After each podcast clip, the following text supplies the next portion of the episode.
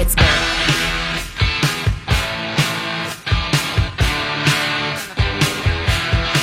Well, well, well. Maybe it wasn't such a disaster when the Penguins lost to Washington after all. Because the Caps are on the verge of winning their first Stanley Cup, which will leave them four behind Pittsburgh. But the Capitals are just filling the net right now, and guess what?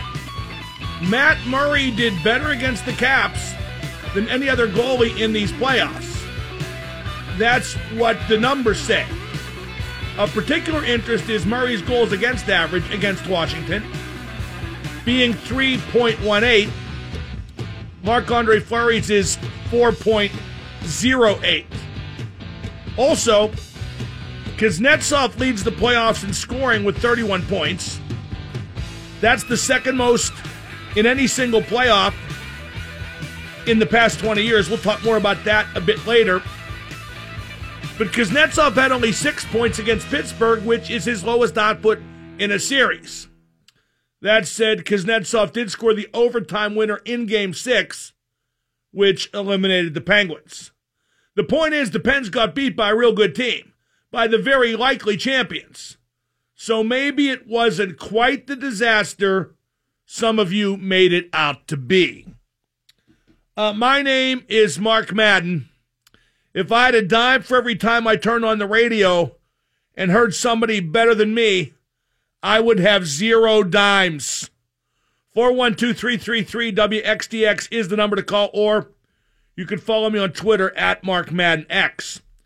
The two weird things about last night's game were how did James Neal miss that empty net when it was still 0 0 in the first, about what, five minutes in? I got a video and a blog about that on the Mark Madden page at WXDX.com. Nealer had six by four to hit, 24 square feet of nothing but net, and he got the post instead. And then the Caps scored three goals by the end of the first period, and it was game over. Something else weird. How are the Caps winning this year when they had better teams on paper in each of the last two years. The Caps are doing more with less. Uh, now I come to a topic I'd rather not talk about, but how can you help but? Uh, Donald Trump continues his attempt to run the NFL, uh, run or ruin. Only about 10 Philadelphia Eagles were going to go to the White House for the visit by the Super Bowl champs, so Trump withdrew the invitation and once again made an ass of himself while doing so. He tweeted about the disrespect of kneeling and staying in the locker room during the anthem, but not one single Eagle took a knee during the 2017 season. Yo, the guy is just a lying, manipulative jerk off. The White House characterized what the Eagles did as, quote, abandoning their fans. What a load of crap. Uh, Trump would have just twisted the appearance to his own benefit. That's why only 10 Eagles wanted to go. They didn't want to join Trump's circus act. Trump acts like he has great reverence for the national anthem, but he's using it as a means to an end. He's using it to divide our country, divide and conquer. Uh, LeBron James said, whoever wins the NBA isn't going, and that's good. Just get that out of the way. Uh, here's what Torrey Smith of the Eagles. Here's what he tweeted. So many lies. SMH, as in shake my head. Here are some facts. One, not many people were going to go. Two, no one refused to go simply because Trump insists folks stand for the anthem. Three, the president continues to spread the false narrative that players are anti military. Uh, what Torrey Smith tweeted is right on the money. And then Fox News showed photos of Eagles kneeling and said it was during the anthem, but it wasn't. It was Eagles praying after a game. There you go. I hate the phrase, but fake news. Uh, Zach Ertz got pictured And he got pissed, and rightly so. Trump is manipulating the NFL for his own PR gain.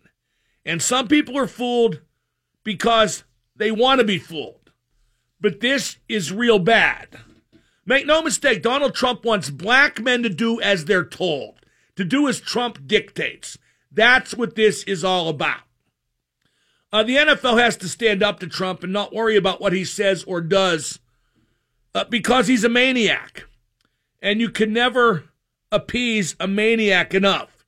That's certainly what history shows. Here's what Senator Bob Casey of Pennsylvania said on his Twitter account I'm proud of what the Eagles accomplished this year. I'm skipping the political stunt at the White House and just inviting the Eagles to Congress. How about a tour of the Capitol? Right, because that wouldn't be a political stunt or anything. Is there even one politician out there, Republican or Democrat, who isn't a useless tool? So that's in the news again. And the Pirates play tonight at home against LA. If I knew Sean Rodriguez and Gregory Polanco were definitely going to start, I'd walk up and buy a ticket. But I don't know that. The lineups are not announced yet, so I'm assuming that just about nobody will go. Even though it's being ignored by everybody but moi, the plummeting attendance at PNC Park this year is the main story with the Pirates. Low attendance and the eventual ownership reaction. You watch. We got Jonathan Bombulie of the Trib at 3:30. He wrote an excellent article about the nuts and bolts of trading Phil Kessel if that happens. I'm going to talk about that myself in just a few moments. And then we got the Godfather, Stan Savran at 4:30 p.m. At some point, we'll talk about who should get the Conn Smythe Trophy as playoff MVP. That was won by Sidney Crosby of this parish in each of the prior two seasons. As mentioned, Kuznetsov has 31 points, and that's a lot of points too. But Ovi has 14 goals and two goals in the final. So I bet he gets MVP as a lifetime achievement award, and deservedly so. Uh, this would be the Caps' first Stanley Cup ever. They joined the league in 1974 as an expansion team, and in that first season, 74 75, they went eight wins, 67 losses, and five ties. I'm thinking the expansion rules back in 74 were not as liberal as they were for Vegas this year. In fact, the Capitals didn't make the playoffs for the first eight years. So maybe there's some justice there if Washington beats Vegas. 412 333 9939. We got Bombulie at the bottom of the hour. In just a moment, I'll precede his appearance by talking about what I believe to be the nuts and bolts involved if the Penguins trade Phil Kessel. I'm Mark Madden, 1059 The X.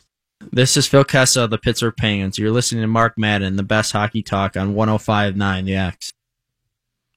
The Pirates just posted their lineup on Twitter. Polanco is playing, but Sean Rodriguez is not. And I'm sorry, that's just not enough to get me to walk up and buy a ticket tonight. Uh, Marte's on the bench. I'd be lying if I told you I get it. My lineup every day would be Dickerson, Marte, and Meadows.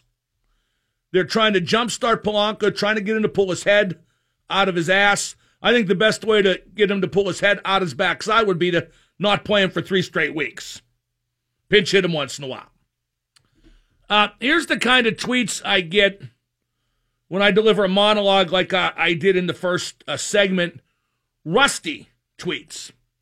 You're a fool to continue to rant against Trump. You are turning off half your listeners.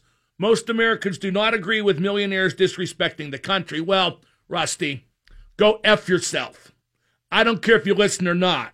I'm going to say what I want to say on my show and talk about what I think is right. And before you call me a snowflake, I've always leaned way right. I still believe that if you're on welfare for a lengthy period of time, you should lose your vote until you get off welfare because all you'll vote for is more welfare. That sounds pretty far right, doesn't it? But I tried to give this guy a chance, Trump, but he's just a buffoon. He's a duplicitous, despicable buffoon. And that was okay until he started effing with football, which intrudes on my turf. And, Rusty, you don't get to say what the guys taking a knee are protesting. They're protesting social injustice against minorities. They're not disrespecting the flag or the veterans or the country. They're protesting one particular thing social injustice against minorities. Uh, like like dude said on Fox last week, I forget who it was, but if Kaepernick had taken a knee and said he was protesting that veterans don't get treated good enough upon return to the country, they don't get jobs, they don't get enough benefits, etc. He would have been hailed as a hero. And it would have been the exact same act. This is a president and a country, and idiots like you, Rusty, trying to keep the black man in line. That's how you see it. You want the black man to do as he's told.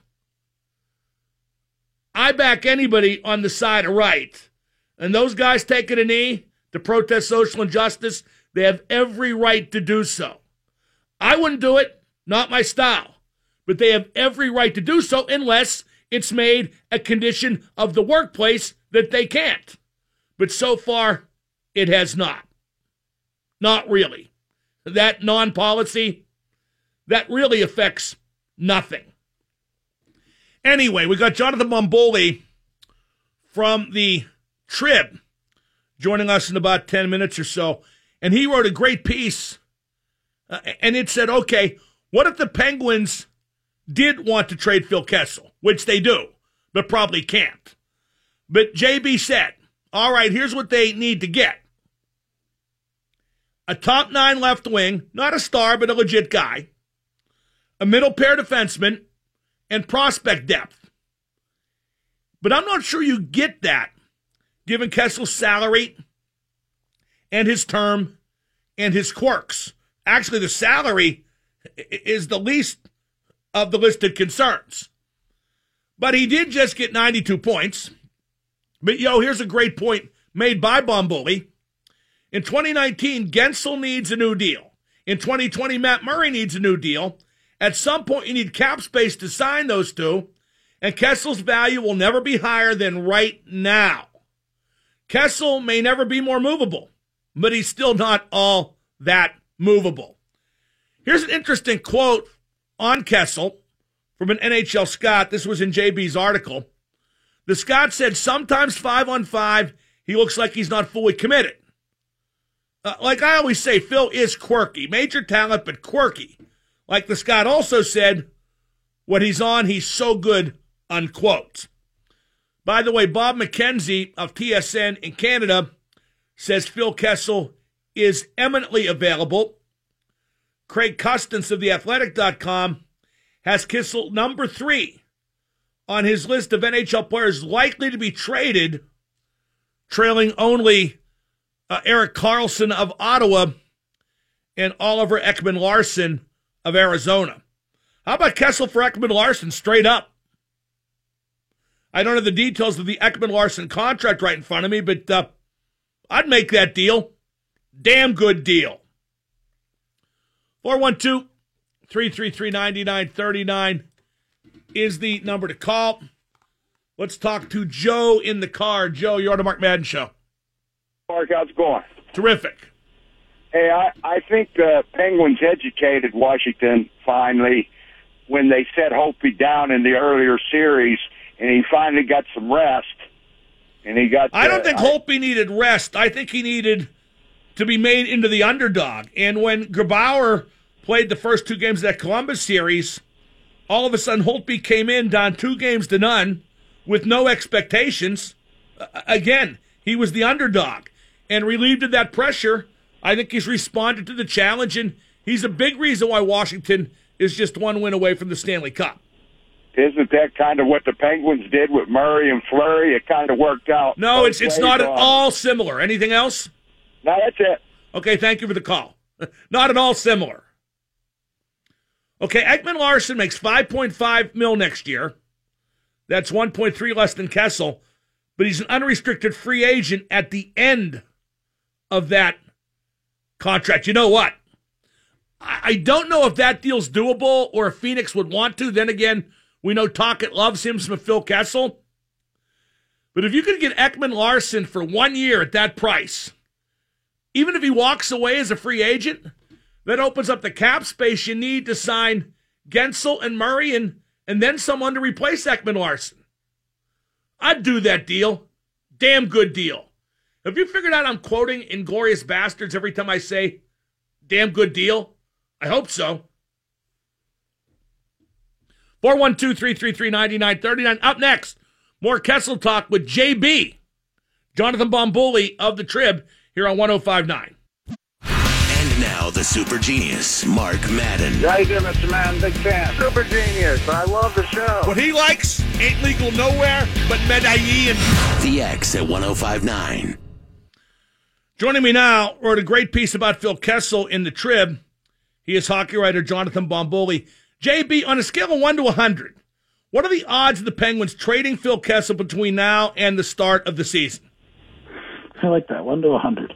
I'm going to go um, under 50, but not, you know, down by the zero range. How about um, 35? Now, is that because they're reluctant to trade him or because he's a hard guy to move? I don't. Th- I think it's more that they would be reluctant to trade him. Um, and and the, the first, there's a lot of, you know, there's a lot of factors. But to me, and this is what I wrote about primarily on Sunday. Um, there, the Penguins are in a position. Jim Rutherford. Every move he makes is about making the team better right now. Uh, this is this is the window. The window is open. So I think it's hard to put together a deal for Kessel that makes the Penguins better right now.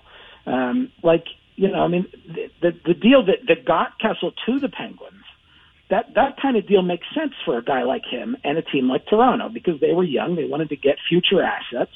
If you're the, if the Penguins were in some kind of rebuilding mode, you could get, you know, a good young player and a good draft pick for Phil Kessel. As it stands, you're saying to yourself, we're going to lose this guy who is our, you know, power play quarterback in a lot of ways, second leading scorer last year, and we're going to get assets that are going to make us a better team without him. Um, I'm not saying it's impossible; it can be done.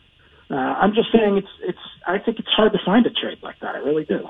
Well, how badly does Mike Sullivan, the coach, how badly does he want rid of Kessel? Because clearly that's an issue here.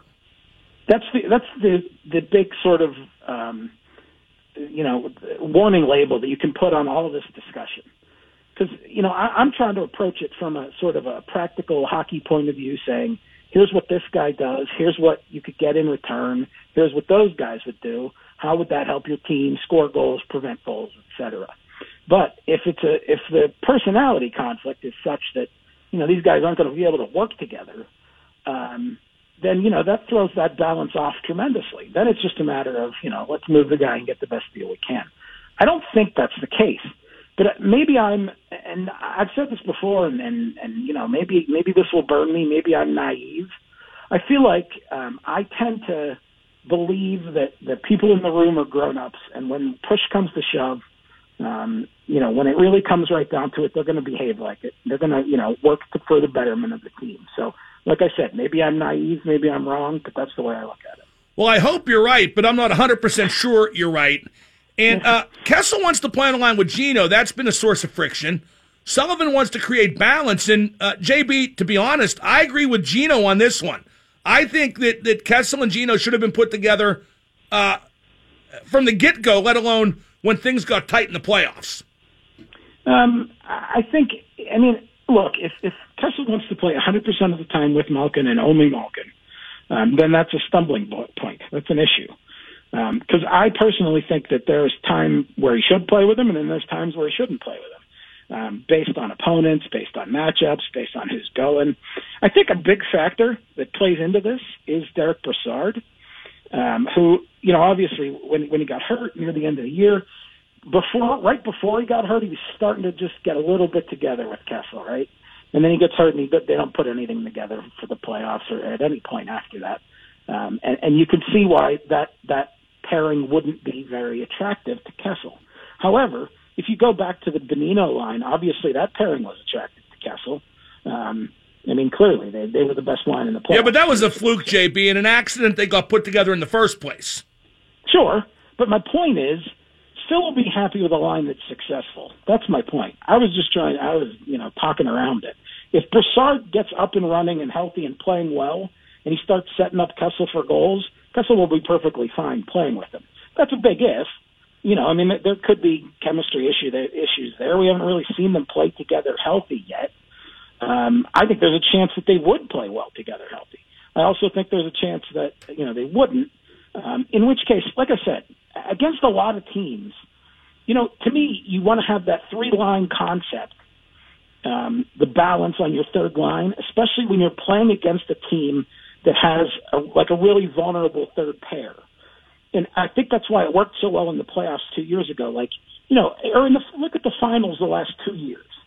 Like Nashville was a team that had a great top four, vulnerable third pair. That's when you need to have those three lines so you can attack that third pair. San Jose was the exact same way. They had a couple guys, uh, Roman Polak on the third pair, that could be totally victimized by Phil Kessel. So depending on matchups, if you get into a playoff series with a team that's constructed like that, then you know I think Phil has to suck it up. Um, I think for the majority of the regular season, the vast majority of the regular season, Phil and Gino perfectly good pair playing together. Well, I agree that the best thing for the team would be to keep Kessel.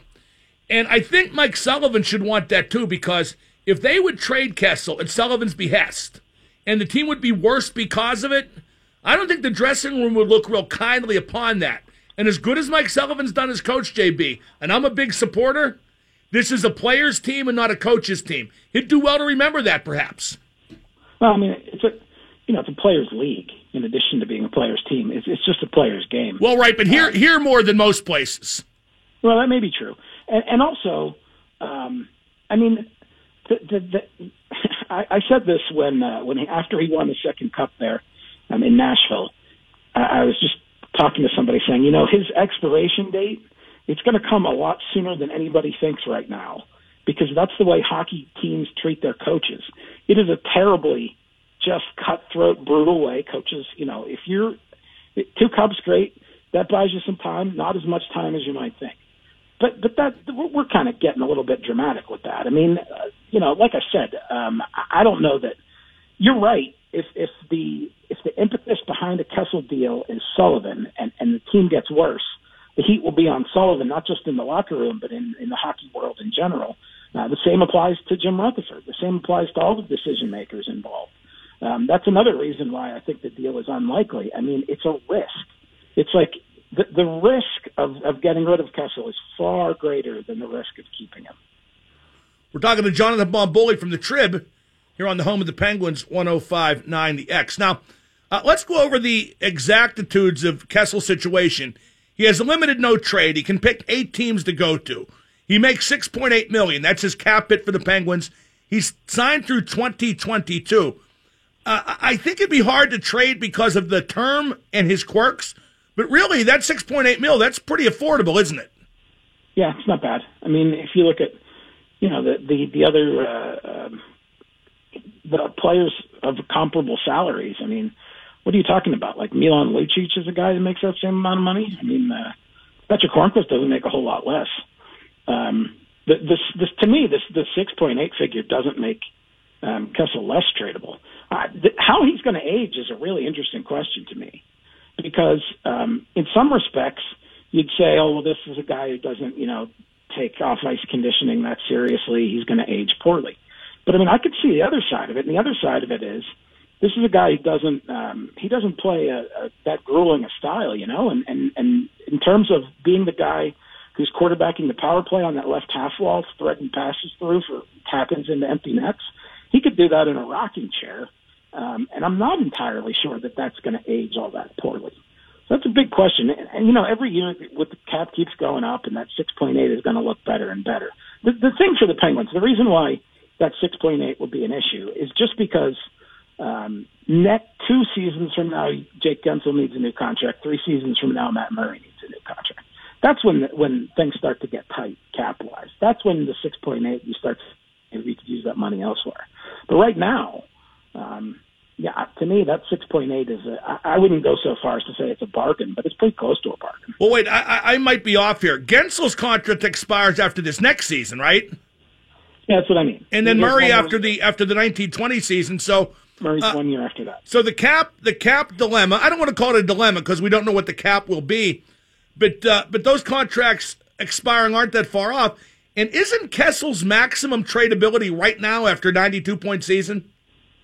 Probably. I mean, that's the when I in the story that I wrote for Sunday said there are two reasons that you might move Kessel. One of them is if you have irreconcilable differences um, with the coach, and the other one would be if you say, "Hey, we're going to have to move him eventually because of the upcoming cap crunch, and it's smart to sell high, not sell low." And this would be selling high on Phil Kessel. I don't think he's going to have another 92 point season, not because I don't think much of him as a player, just because you know law of averages. I mean, he's normally around 70 some points.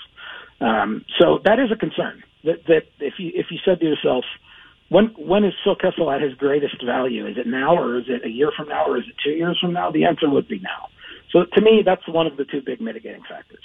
Now you said the Penguins should want uh, a top nine forward, a middle pair defenseman, and a prospect for Kessel. I agree. Uh, I think that's idealistic, but but that's what they should shoot for if they trade him. What teams might be a likely trade partner for Kessel? Who's out there that that, that would look at him and say, okay, this guy can help, and we can deal with them." Yeah, well, I mean, that, that's another part of why I, I put that number fairly low. Um, it, it's, I think the, the the profile of a team that would would add Kessel, like it can't be a team that's a bottom feeder. You know, that doesn't make any sense. I don't think there's anybody out there that says if we get Phil Kessel, we stink. If we get Phil Kessel, we're going to make the playoffs. Um, what, what you're looking for is a team that think that is a good team but needs some scoring punch. Um, so I think that's why a, a lot of the reasons why the LA talk has started because that does sort of describe LA pretty well. Um, a team that is you know solid in a lot of ways, but c- could use a scorer up front. Um, so it narrows the pool. It really does. I mean, you know, you're talking about when the Penguins got Phil Kessel, he was really, I mean, he fit the bill for what they needed at that point um, to get them over the hump. I mean, that's how, but that's 2020 hindsight, of course. But I mean, we now know he was exactly what they needed. So who's the other team, you know, that that, that needs that what exactly what they need is Phil Kessel? I don't know. I, that's a really tough question. I, I- don't, I, I don't, I don't, uh, I don't dismiss the LA talk. I think that makes sense to me. But like, you know, you you throw out a team like Carolina, for instance. It doesn't make any sense to me. I mean, the, the they're they're a young team. They don't need a 31 year old. Any team where you say they don't need a 31 year old, you can cross that off your list. Your list starts to get smaller. JB, great stuff. Great work with the story as well. We'll talk again soon. Enjoy the off season. You bet. Thanks, Mark. That's Jonathan Bombulie. Check out his great work at triblive.com. I'm Mark Madden. In just a moment, we're going to talk about the reorganization of the Miss America pageant so we can all feel better about America. Because after all, you can't have Miss America without America. But in some ways, they're going to try to do it without Miss 1059. And now the super genius, Mark Madden. Does your girlfriend want to bang a penguin? Well, dang, but I guess if that's your freebie, then my freebie would be Crosby. But uh, Wait, what? The X at 1059.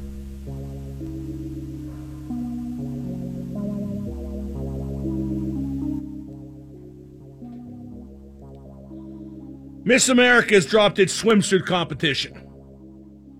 You heard me. No more swimsuit competition at Miss America. No evening gown competition either. It is now a competition and not a pageant. That is the party line from the good people at Miss America. That's great. You've come a long way, baby, but will anybody watch it now? Because I won't. What are they now? Junior high quiz? They should let men compete. Why not? In the interest of fairness, let men compete. I have no problem with no swimsuit competition, no evening gown competition, no problem at all. But they will have a problem when nobody watches. So I say put men in the Miss America competition. Drop the word miss because that is sexist. Just call it America. equal opportunity for men and women, and LGBTQ as well. Everybody participates. It's kind of reminiscent of when men wanted to work at Hooters. The perversion of common sense by political correctness. Now, how do you win? Is it the talent competition? Hula hoop? Cello? Stupid pet tricks? How do you win? And are fat girls going to compete for Miss America now? How about ugly girls? What's all this add up to? I'm going to play a hunch and say that despite no swimsuit, despite no evening gown, every single girl competing in Miss America looks like someone who you'd want to see in a swimsuit or an evening gown. No fatties, no uggos. You watch. That's how it's going to play out. No quarter brought to you by CW Electrical Services, helping you build the right way since 1956. Remember that when men wanted to work at Hooters? And then Hooters wanted to put men who worked there in the same outfit the girls have to wear? I'm surprised that we still do have Hooters in America, given PC. Then again, you got the offshoot, you got Twin Peaks, you got Tilted Kilt. I think both of those are closed now here in Pittsburgh. We just can't keep a good old fashioned sexist restaurant open here in Pittsburgh. What is wrong with us? Uh, the New York Yankees are playing an 8 p.m. game on July 8th for Sunday Night Baseball on ESPN. Then they got a make-up doubleheader the next day in Baltimore. It'll be tight for travel, tight for getting proper rest. And the Yankees are bitching and threatening to boycott ESPN interviews all year. Oh no, not that. Anything but that. They're ignoring, of course, that the final decision is made by MLB and not by ESPN. With the Yankees face, that kind of sucks, yeah, but you know what sucks worse? Of the 17 Sunday night baseball games scheduled before the season, because they do a lot of flex scheduling, of the 17 games scheduled before the season, only one game of those 17 does not include a big, big market team. That sucks. Now, if you knew Polanco was going to start and you knew Rodriguez was going to start, I bet the Pirates would be on Sunday Night Baseball all the time. Uh, legalized sports betting started today in Delaware and will spread like a virus. Uh, getting back to Trump, disinviting the Philadelphia Eagles from the White House because only 10 were going to go. Uh, former Pennsylvania Governor Ed Rendell, who is an Eagles fan, called Trump's decision to disinvite the Eagles, quote, bordering on idiotic. Uh, I disagree with uh, Governor Rendell. It doesn't border on idiotic, it is out and out idiotic. Uh, I emphasize again nobody but the players taking a knee should be able to identify their cause. It's not anti flag like Trump says. It's not anti military like Trump says. It's about injustice for black people in the criminal justice system. Rendell also said, quote, the president should have expected this when he called some of the players sons of bitches and said they were dishonoring the military. This has nothing to do with the military, unquote. Well, I never agreed with Rendell when he was actually the governor, but uh, he's on the money there. Seriously, Trump, he called the football players sons of bitches, then he wants them to come to the White House for his friggin' dog and pony show. Uh, again, I think Rendell's a scumbag, but he's right about all of this. The mayor of Philadelphia called Trump a fragile egomaniac and said he was embarrassed by nobody wanting to go to his party. That's all too true as well. This is all simply madness and embarrassing to our country and damaging to football, which was already pretty damaged in the first place. Uh, the baseball draft's taking place. We don't care about that because we won't see these guys.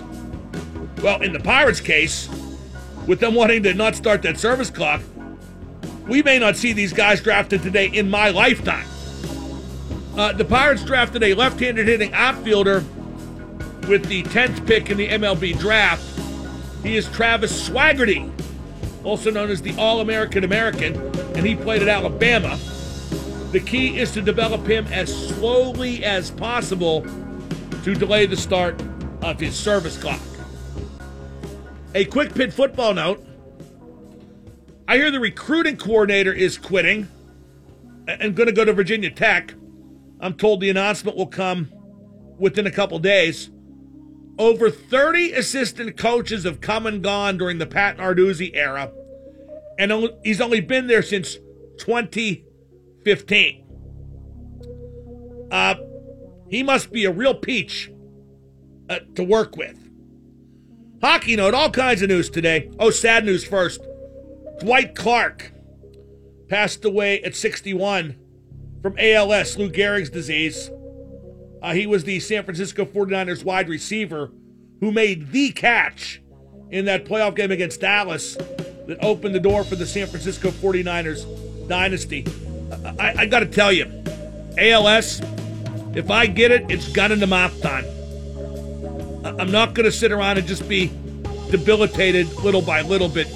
Dwight Clark handled it very gracefully, a lot better than I would have, obviously, and uh, may he rest in peace. The Islanders in hockey fired Garth Snow, the general manager, and Doug Weight, the coach. Lou Lamoriello, who was the president in charge of hockey ops, is now also the GM and will lead the coaching search.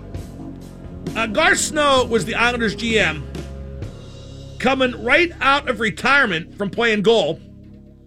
The GM from 06 through today. Now, Snowy played for the Penguins, and I can say very honestly, he's one of the very stupidest men I've ever met. And yet he was somehow the Islanders' general manager for 12 years. And uh, he missed the playoffs eight out of those 12 years, and the Islanders won exactly one playoff series under Garth Snow. Now, it looks like this means John Tavares is definitely leaving via free agency because uh, he was a big Doug Weight guy, the coach, and uh, Weight staying was apparently a informal condition of Tavares even negotiating. But Lou's doing the right thing, telling Tavares to take a hike because you know it is a player's culture in hockey, but you can't have a player literally dictate who the coach is. And even if Weight had been kept, I'm not sure that guarantees that Tavares stays. 412 333 9939 in just 30 seconds. I'm going to talk about what might be going on with the Penguins right now if they hadn't won cups in 16 and 17, or if they had won just one of those. I'm Mark Madden, 1059 The X.